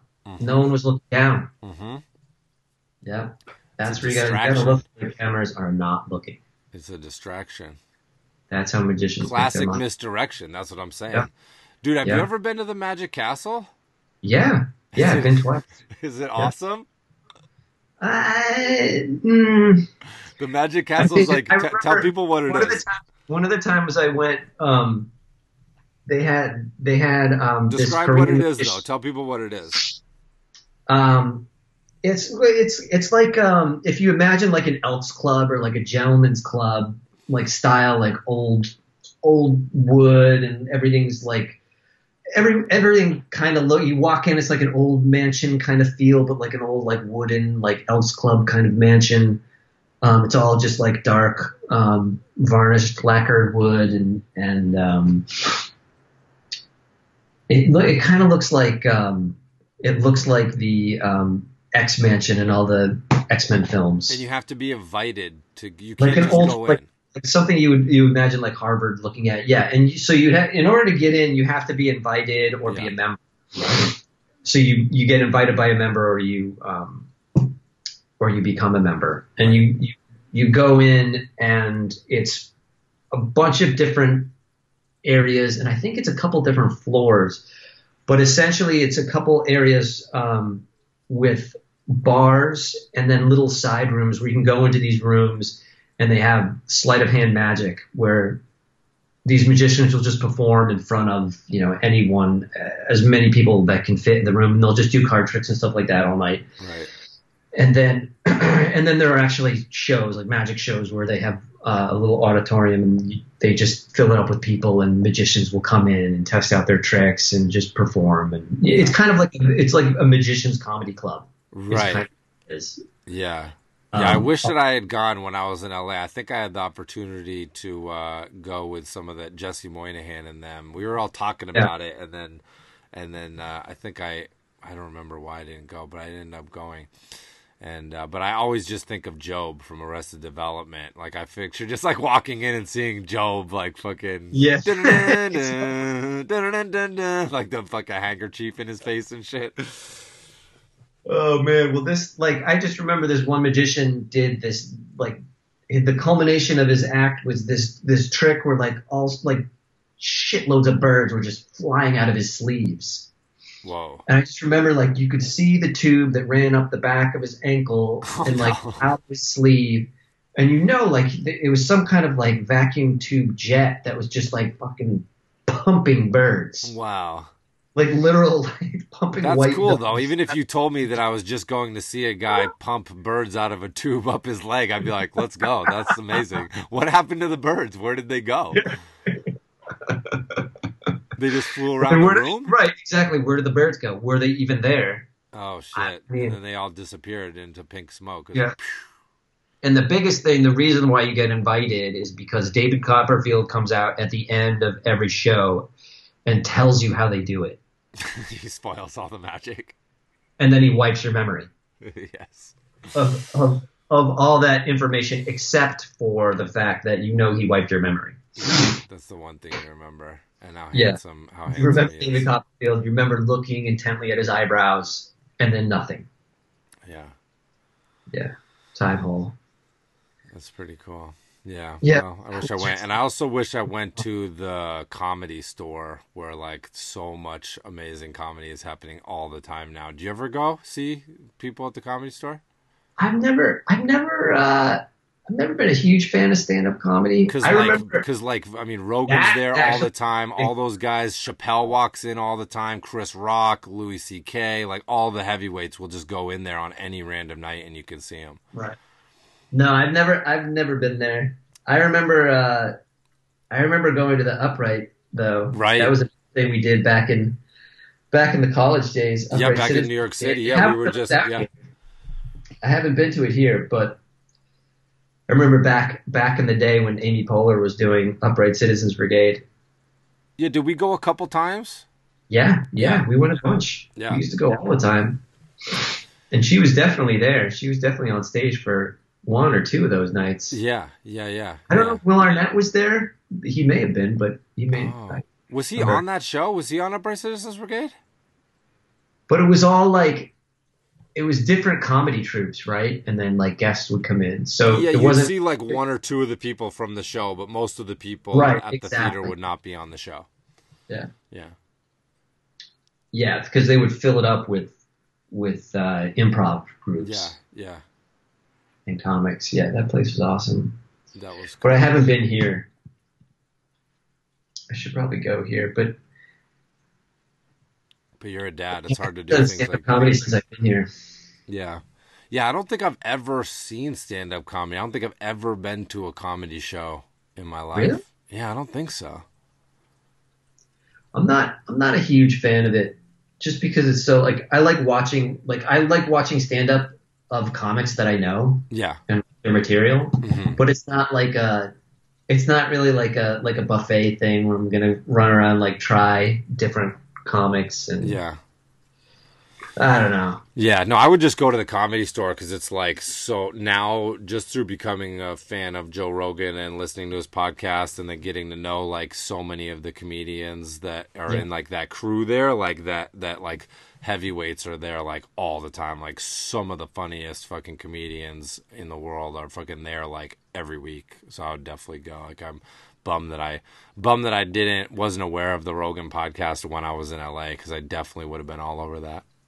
Yeah, you should just move back and just go live. I think it's right near the cigar warehouse. Yeah, it probably is. It's all around there somewhere. Yeah, buddy. It's not too far away. Except it's 3,000 miles from Vermont. Vermont is so inconvenient. I feel like it's probably the most inconvenient state out of all the states. If you want to live somewhere, it's just it's just not a very good idea to move there. Especially if you just decided to buy property and move there. You literally just bought property and a house out there. It's probably not a very good idea. Says the guy who got married here, who came all the way across the country to get married on the shores of sunny Lake Champlain. right. Vermont, a great place to visit. A, but a better place to live forever. Have you ever wanted to live forever in Vermont?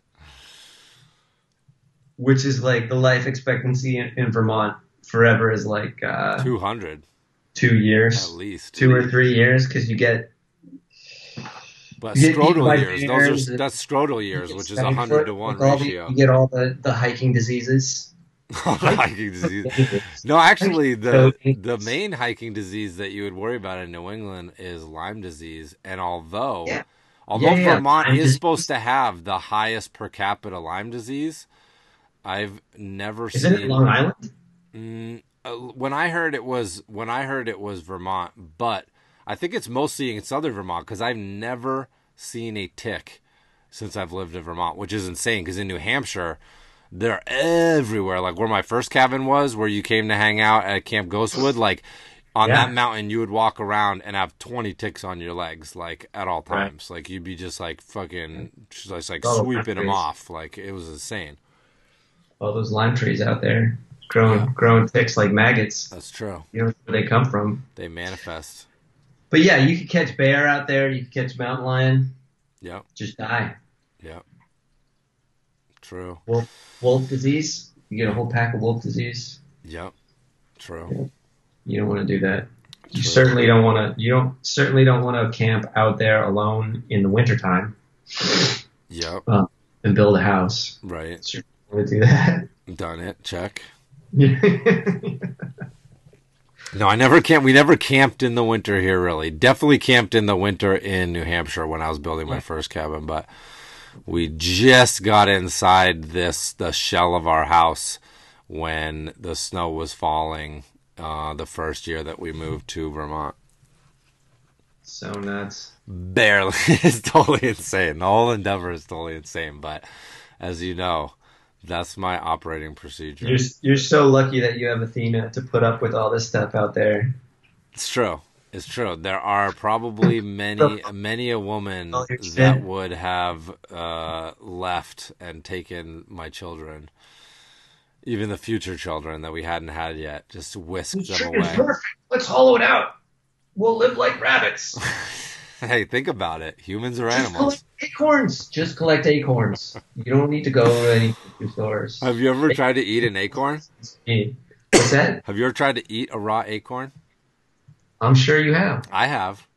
Yeah, I'm sure you have. Um, I guess you can. I guess the Native American indigenous peoples would make a mash, but you have to like do it in a certain way because if you just try to eat one, it's crazy. You just eat one acorn and as you're chewing it in You one in one second, it sucks all the moisture out of your mouth and you like have the driest mouth that you've ever had in your life. Like your tongue is like a lizard within like one second.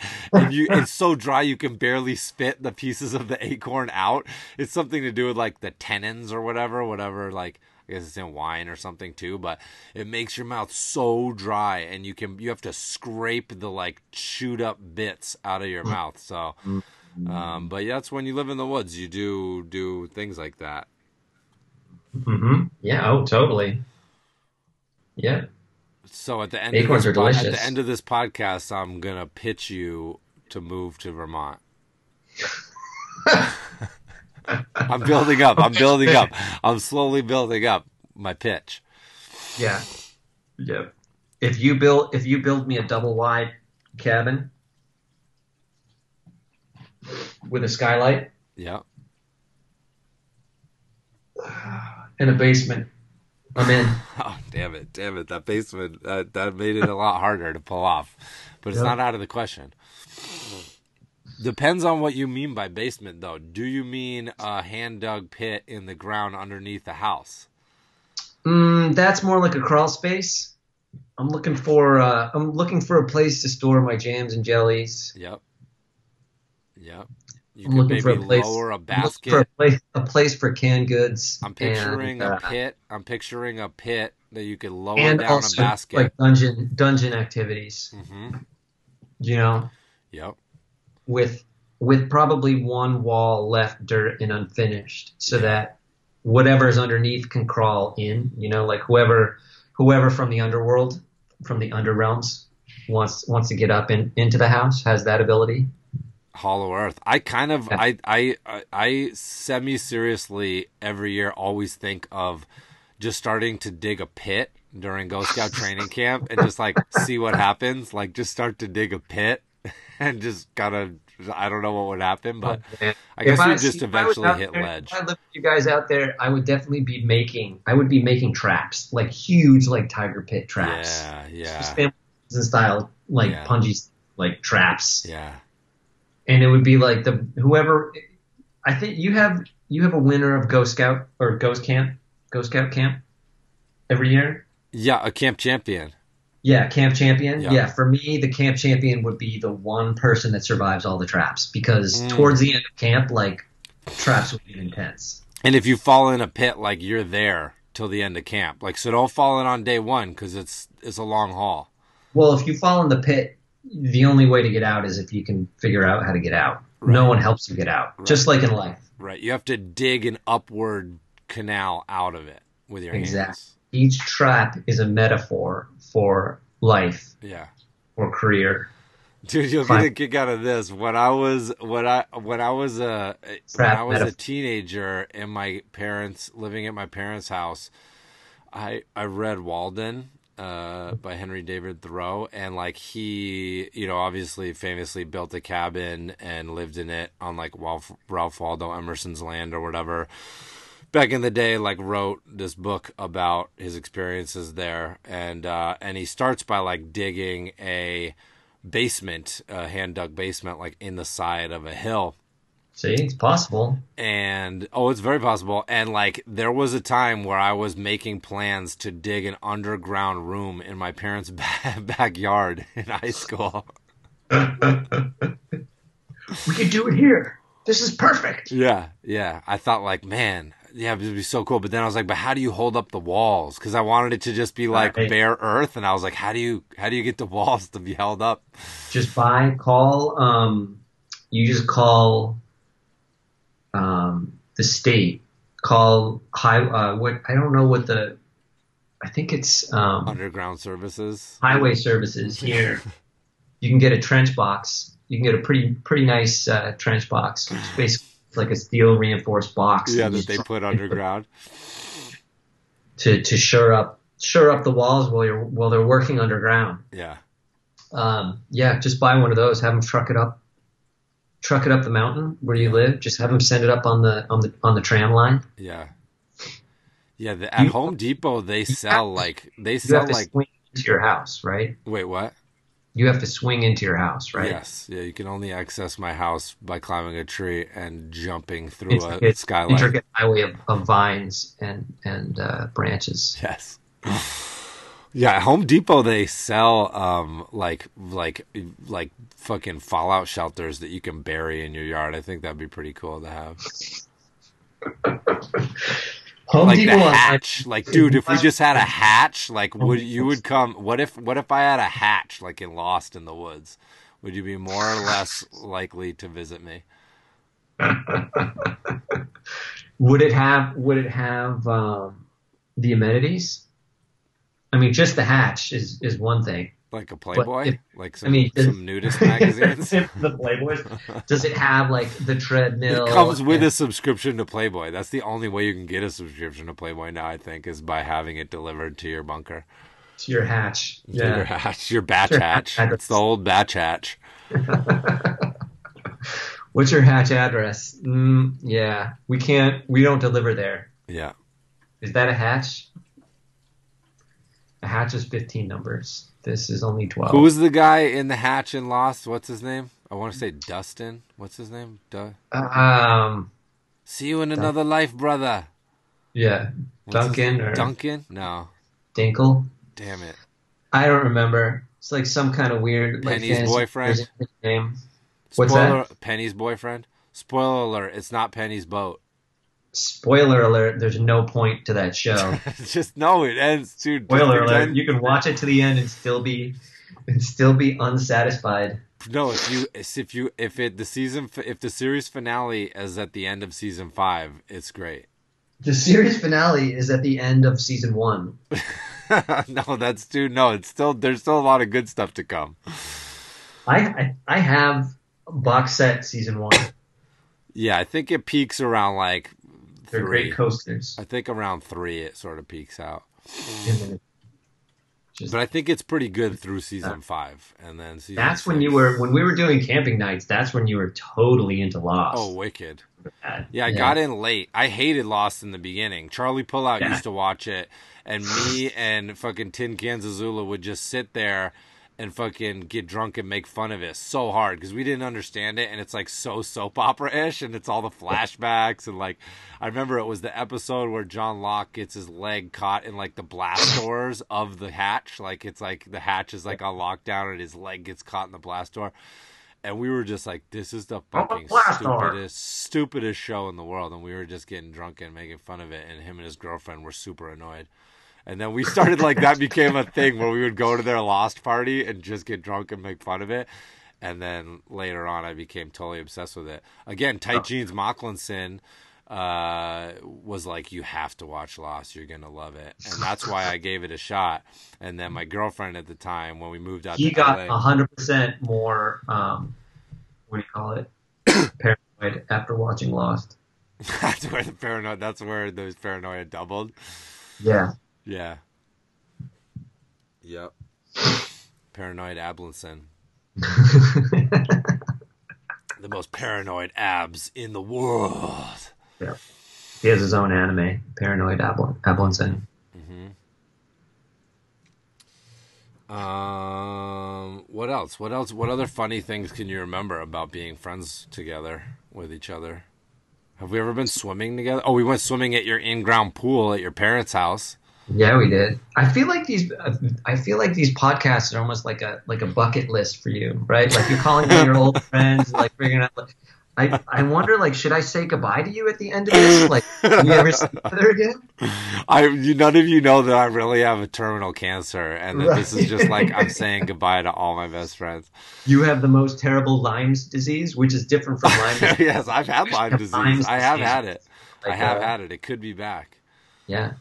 It's Yeah. back. The tearful fi- finale episode of this podcast at episode 50 at episode 52 I reveal Where that all your friends come in and there's no, there's just music yeah. and you just everyone's shaking each other's hands. Kind of like the finale of a, a different another show. It's just me crying like an hour. The last episode is an hour of me crying and just thanking and just thanking just- everybody.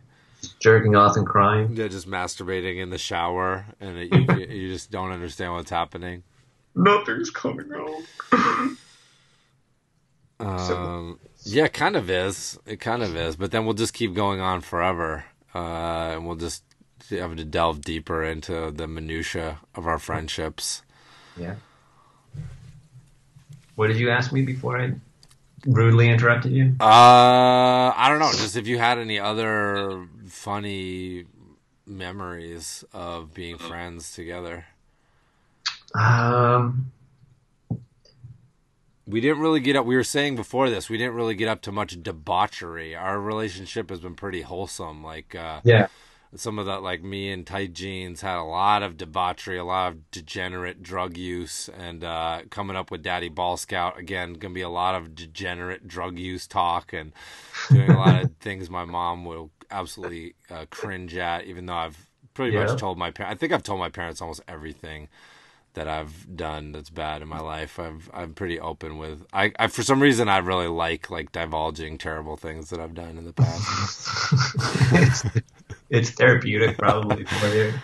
Well, it's like I don't know, and like I yeah, I think it's you basically like coming up, like making a podcast excuse for everything that you've done. Just like talking It's about like- it and getting it out. And Is having there something cool into, like, about a it? Funny thing instead of like the terrible trauma that you put everyone through. yeah. Isn't this funny, guys? Remember, remember when you had to put me in an insane asylum when I was a teenager, and it was like breaking our family apart? That was hilarious. We can laugh about it now. Uh, that that wasn't fun for us, Dan. Yeah, but No, But it's funny still. though, but that's the way my family is. Like, like we do talk about everything ad nauseum, and then like laugh about it, and like I don't know. There's very few things that have happened in my family, and like both my parents have had cancer, and like me and my parents had like really bad, like fa- you know, like Yeah. bad times when I was a teenager together, battling each other, and, and like we've talked about it all and rehashed it so much. Like that's the way of my family, which is which makes perfect sense that I have this podcast where I get on and I'm like super repetitive and like talk over people and stuff because that's like what my family does. We just like battles with your parents. yes, yeah, but it's good because then it all just like gets worked out, like it all gets processed and uh, yeah, totally. There's, there's nothing that's really like there's no like dark secrets or anything like you know that like oh my god like I feel and also I feel like there's nothing that someone could come out and say about me that I haven't already like said worse about myself and I've already probably talked about it so like I don't know Yeah. there's something empowering about that like and also like just because I think everybody does have ver- different variations of that shit in their own life and then like when they hear so- when they hear someone talking about like I know I have I've heard people talk about this shit and I'm like oh yeah why don't people just like talk about this shit more and then like it makes you talk about it, and then it can make other people feel like not weird and bad about maybe some like fucked up shit that they did when they were younger Right. or something. Totally. I'm trying to provide a fucking service to people, man. I'm trying to be a fucking. I'm trying to be a fucking a, a stand-up dad. And I'm I'm just trying to downplay it and uh, make fun of it and and Because you're um, still you're still gripped by all your terrible fucking deeds, dude. You're like you don't you pretend you don't have debauchery, but really there's like dead Yeah. bodies in your basement and like all kinds of shit. Yep. You have children that you've murdered and eaten, and we don't know about it yet. And then we'll be like, "Oh, his name was his name was Dad Squad. That's so sick. We didn't realize it at the time." Was was on the menu. Kids. Um, What else can we talk about? I don't know. We're basically at the end. The alarm's gonna go off in a couple minutes, but I was trying to think of any any other. Um, Are you almost done with your comic? no, I haven't been able to work on it for a bit. I've been working on just jobs and family stuff. Um, Too many too many comic panels to attend to work and on the your workshop, obviously, in the workshop and the podcast. Right. Um, but uh, I but I hopefully will be getting back to it soon. Um, I mean, it definitely definitely like a little bit of progress has been made. So you know, the story is the first chapter, the first story of the Beehive Boy is uh is definitely more finished than not but yeah i gotta i gotta just get another chunk of time in there um to uh to Oh, I know what I wanted to ask you. yeah yeah Um, are you repped? Do you have an illustration rep? No, I've never had a rep. I've never tried to get a rep. I've never been contacted by a rep. It's never been. Oh wow, Yeah. interesting. Yeah, no, I've just been I've been looking around trying to find some other like I'm I've been trying to do more um or just kind of pursue more work from home avenues Yep. just to give um give my wife time to or just more flexibility and freedom to go out and work and and do uh, movie stuff because those those hours are more um Right. you have to be out of your hours are 12 hour days usually typically Right. so, you know you have to be out of the house a lot so you know one of us has to be kind of around for the kids so I was, i've been trying to um, to leverage my illustration stuff a little bit more to get um, to get the ability to just kind of work work out of the house a little bit more or at least work with reduced hours so i can drop them off and pick them up Right. and uh, just look around, looking around at different different avenues to kind of to um, just basically just sell sell what I have. hmm And um, I know a lot of the a lot of the illustration um, or a lot of the illustrators around are repped by some kind of agency. Yeah. Yeah. No, I never. I mean, I always had as much work as I wanted to get, and then if I wanted Yeah. more, I just could always hustle it up, and then, you know, I mean, feel like before too long, I would always, you know, I would, I would kind of go out and hustle half my work, and then half of it would just kind of come in on its own. So, and because I was, I'm always like doing other wacky projects on the side. I mean, like pretty much right, you know, a couple years out of school, I started building that cabin and living in the woods, Right. and then going on this whole weird quest. So, so I've always been doing other things with my time as well, and so I've always just I've always had as much work as I wanted, and been able to get enough as much work as I wanted and needed. So yeah, Yeah. it never uh, it just never was something that and and uh, never something that I wanted, and then never never anything that anybody. Actually, I guess I've had some people sort of reach out to me, but it never really seemed that legit, like some some book agents or things like that. But then like it, it just seemed kind of hokey, and like I'm not really think- Right. not really thinking along those terms at the Like time. every now so- and then, like what is it? Um, some kind of manage, like one of those illustration books, will call me up and say, "Hey, like I, I see that you're an illustrator. Like, really, nothing else matters other than Yeah, no, actually, that's true. I have been. That's true. I have been contacted a bunch by like those weird, like, like the books that want to promote you, and then like, like weird little agencies Directory like that. Yeah, what- like things like that for sure. They're always getting contacted, but not like someone that's like, oh man, I have this really cool rep, and this is my relationship with them. And yeah, I don't really know anybody who uses. I guess Andy J Miller uh, was when we were potting. He said that he had recently got a rep um, and that that was really helping him. Uh, Yeah. you know, not have to do as much of the managerial stuff. Right. Yeah, and he he enjoyed that, and he's working on some children's book stuff now. I feel like if you're like doing books, it makes sense to get a rep. But I know there are illustration reps for sure. Like I think you know, like the Hanuka brothers, like the big time illustrators, definitely have reps and stuff. So Yeah. you know, I don't know, but yeah, and I mean, I guess the closest I ever came was when I did, you know, one of our teachers, Dave Passalacqua. Um, I did his little uh, Right. school thing.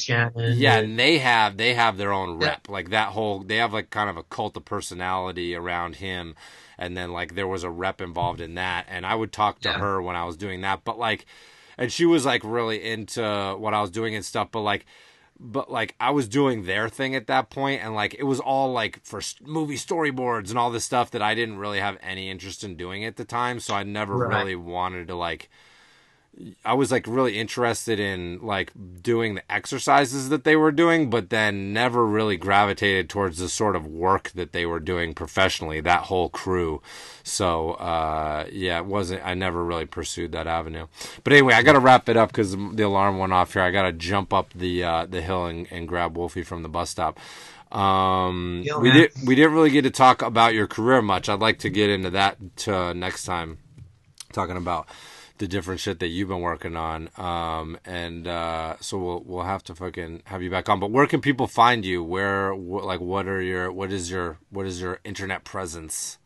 Um, I'm on. Uh, am I on? Uh, I'm on Instagram at. Um, I think it's Lujo Four is my Instagram. L O U J O E Four. Okay, because your your your government name is Louis Joseph Como the Right, fourth. Exactly. Very yeah, I prestigious. think that's.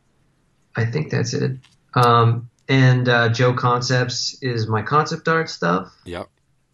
You can check that out. And um, ljc4.com is where I have all my um, art direction, production design. Sweet. Movie- Do you have any old illustration stuff up from when you were doing illustration back in the day?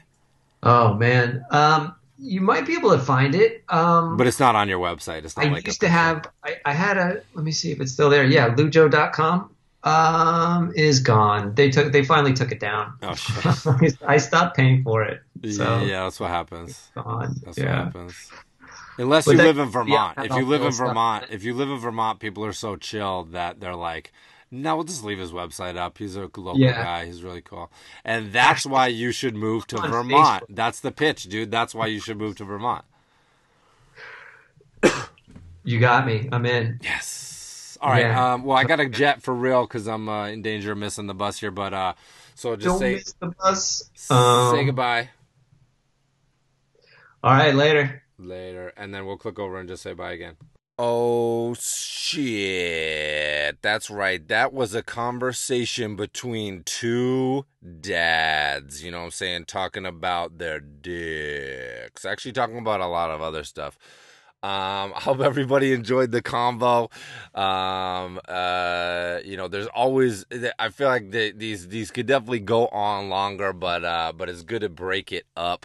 Um, there was more shit that I wanted to get to with my man Dad's call, but we were just riffing, you know what I'm saying? We were just letting, sometimes I have a whole list of shit that I want to talk about and, and we hit everything.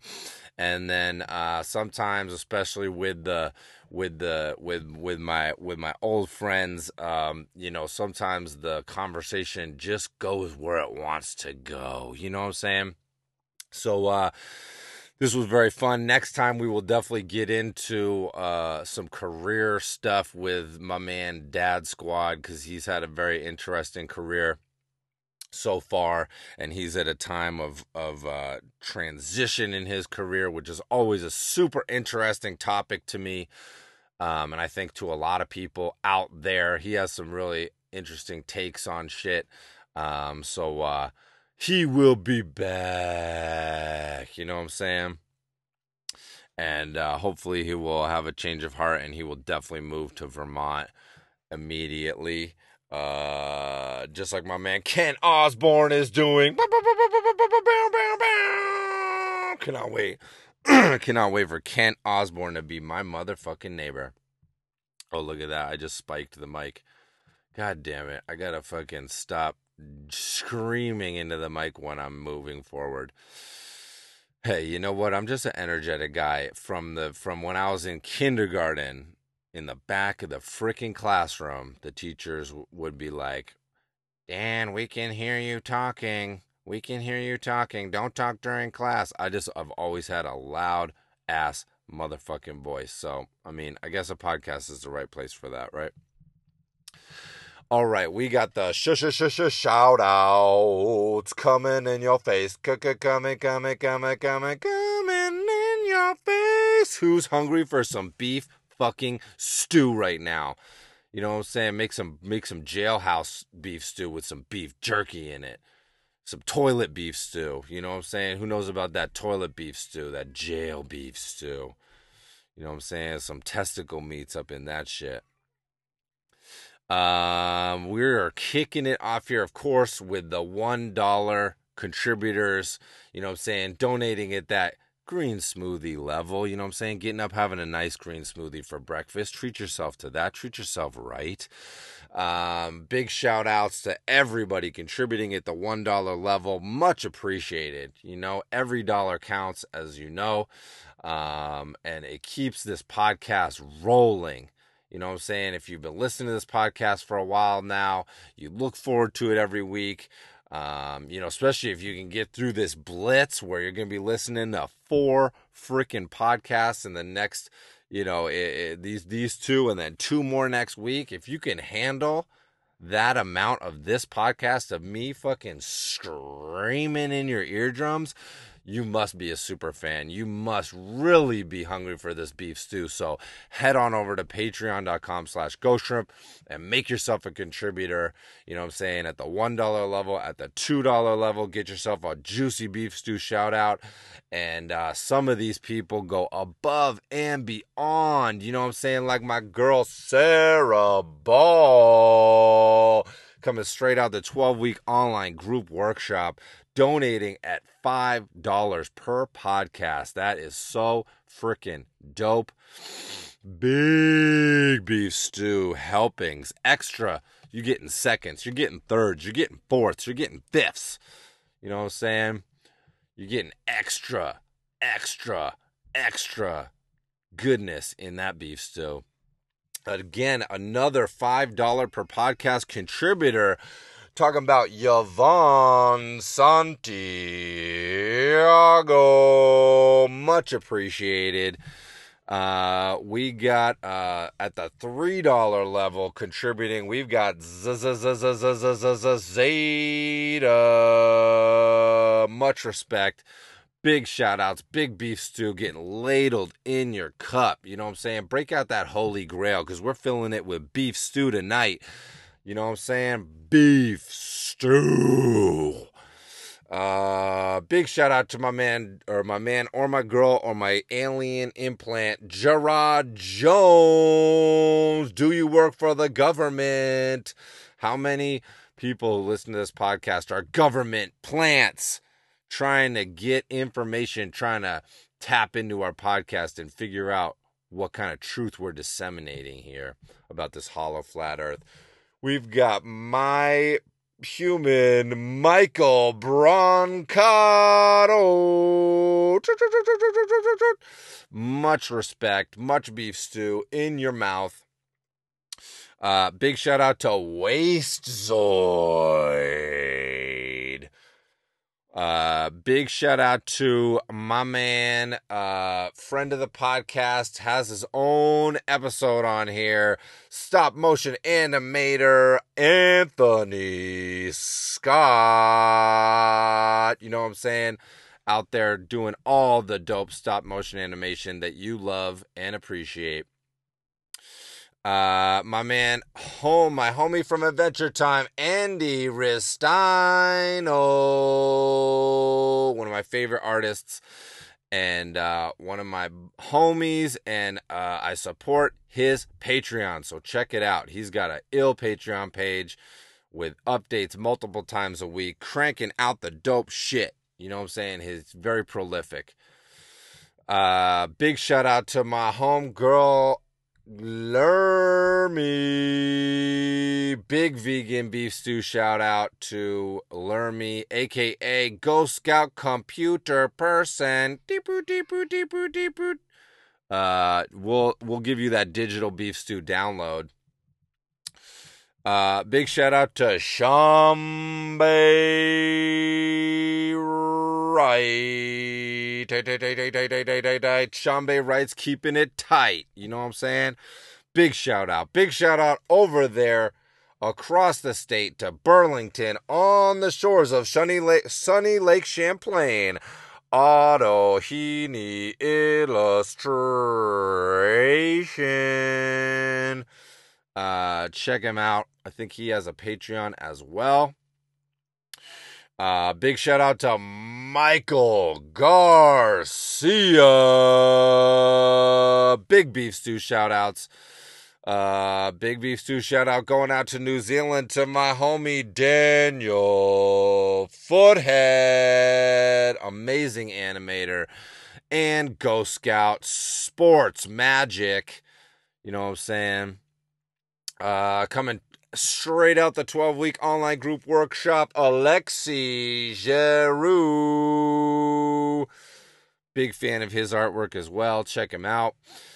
Uh, the homie Jesse Moynihan has been on this podcast, has his own Patreon. Go support it. You know I do. Okay, big shout out to the reigning, defending, training camp camp champion, John Mansfield, aka Ghost Scout Beard Lips. Much respect to the reigning defending camp champion. Who will win camp this year? Hmm, well, the first step is to apply at GoShrimpGlobal.com to Ghost Scout Training Camp Year 7. You know what I'm saying? We are accepting applications. Don't sleep on it. Um, critically acclaimed Hollywood director Mark Osborne bringing you The Little Prince and Kung Fu Panda. And of course, the brother of Kent Osborne. Kent Osborne gets these piggyback shout outs. Time for Kent to start supporting this podcast. Get your own shout out, Kent. Future neighbor. Uh, we've got a big shout out going to my favorite dog, Bark the dog. Bark, bark, bark. B A R C. My homie Alexander Lansang, aka Ghost Scout Dusty Lupus, the assistant in the 12 week online group workshop. Big shout outs to my man, chomping on that beef stew, eating those juicy chunks. Uh, big shout out to Arguably Art. Beef stew, water slides of beef stew. Beef stew enemas. Who wants a beef stew enema? In Denmark, I know my man Troy Man Hunt is down for the experimental beef stew enema. Blowing chunks of beef in your butt hole. Mm, putting chunks of beef in your butt hole. And last but not least, of course, Jesse Kakakadani.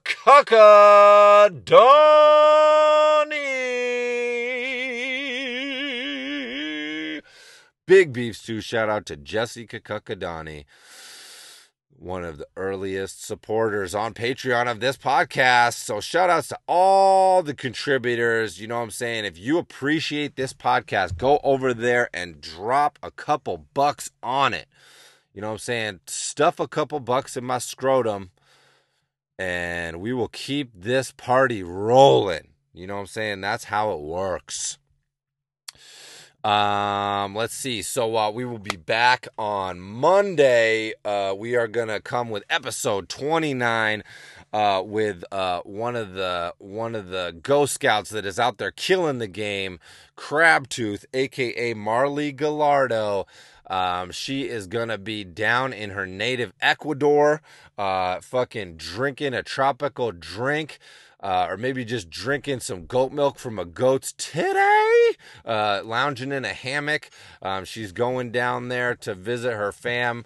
Um, and we are going to hear all about it. So, very exciting uh, vacation edition of the podcast with uh, Marley Gallardo. She's a very successful illustrator, just taking over the game. Um, check her out on Instagram. Uh, and uh, you will hear from her uh, on Monday uh, on the Patreon, and then uh, you know two days later on iTunes and SoundCloud. So get that drop off that drop that one dollar level. You get early access to the pod. Peel off an extra dollar at that two dollar level. You get the early access to the podcast and a beef stew shout out. You know what I'm saying? Vegan and non vegan options. Um, and uh, of course, you know how we do it here. Set those goals, right? Um, I mean, now you only have a couple days in between podcasts, but uh, you know, if you have a day in front of you, you can set a goal uh, even if it's a tiny, tiny goal, like, man, I'm just going to drink a bunch of water today. I'm going to bang out a couple push ups today. Uh, I'm going to send off a couple emails today to some people that I would love to work with in my career. Um, really, you can set uh, goals that only take a few minutes and can really start to make your life, your daily life, uh, more enjoyable, more personal, more passionate, um, and and set you up for having a even juicier day tomorrow. That's really how it works. That's how this this thing with the goals and the planning and the creating a vision of your life, really figuring out who you want to be, what character you want to be in this in the story of your life. Um, you're truly in charge of your destiny.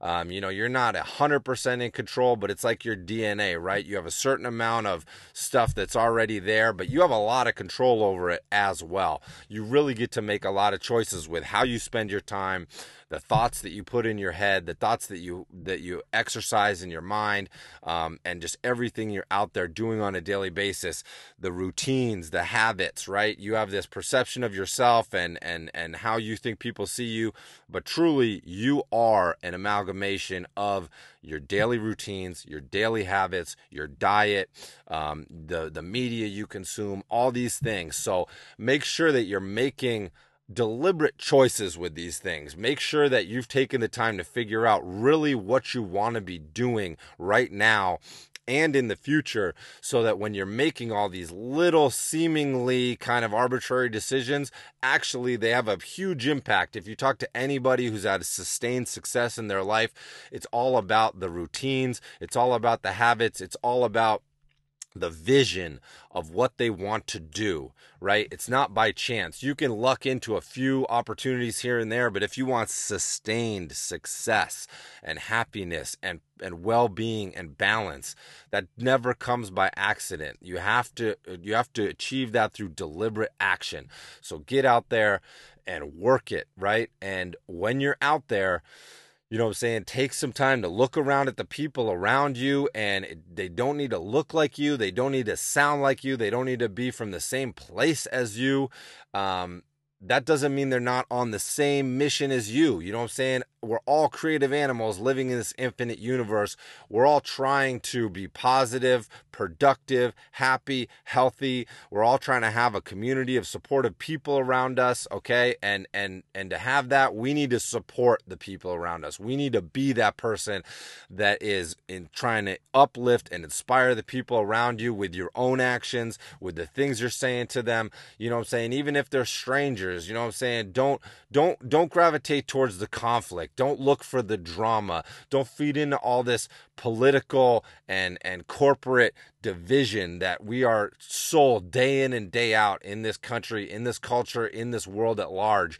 Um, you know, think about who benefits from that, right? It's not you and it's not me and it's not the person that you're getting mad at, right? It's the people that are pulling the strings. So cut those fucking strings. I don't need no strings to fucking hold me down.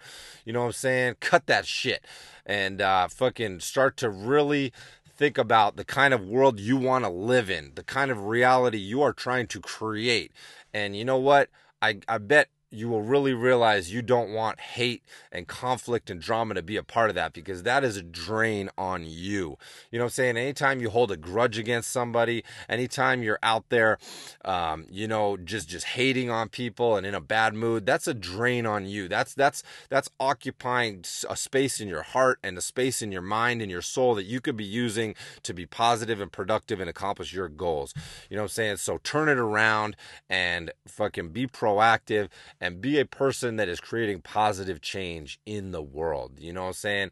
Um, you may think that you know by going out and trying to shout down somebody else that you're you're changing something, but you're really not. You're just adding to the noise. You know what I'm saying? We got to cut through the noise. We got to simplify things. We got to break it down to the essential uh fucking fruitfulness that there is in the world. Pick that fruit, ripen that fruit, and eat that juicy fruit. Slather those juices on your face and fucking throw some, just start chucking apples out there to all the people out there who want a little nibble. You know what I'm saying? It's all about doing your thing and making sure that you are spreading a message for other people to do their thing and that you're there to support them. You know what I'm saying? So, uh, once again, we've made absolutely no sense on this podcast. We probably said some wild, inappropriate shit, but uh, that's how we do it. We mix it up, we keep you on your toes. Um, and where you know we're gonna be back for more. So, uh, you know, as usual, go to the website, um, go to the Patreon page, uh, do the things that will fucking keep me rolling, you know what I'm saying? Support the podcast, support the my artwork, all that good shit. And uh, don't just support my shit, go to all your favorite artists' websites and buy something from them. Um, go to all your favorite web, web, um, artist Patreons and support them, you know what I'm saying? Let's use let's use the internet as a productive resource to really create a reality for artists. We can do it. Everybody starts out as a creative animal and before they suck it out of you, you know what I'm saying? Before they suck it out of your butthole, for those fucking shape-shifting reptile aliens fucking get a hold of your creativity. They're stealing it away. Take it back. Um, all right, so until you hear from me again on Monday or Wednesday, uh, do all the things we've talked about, and I will be back. Peace.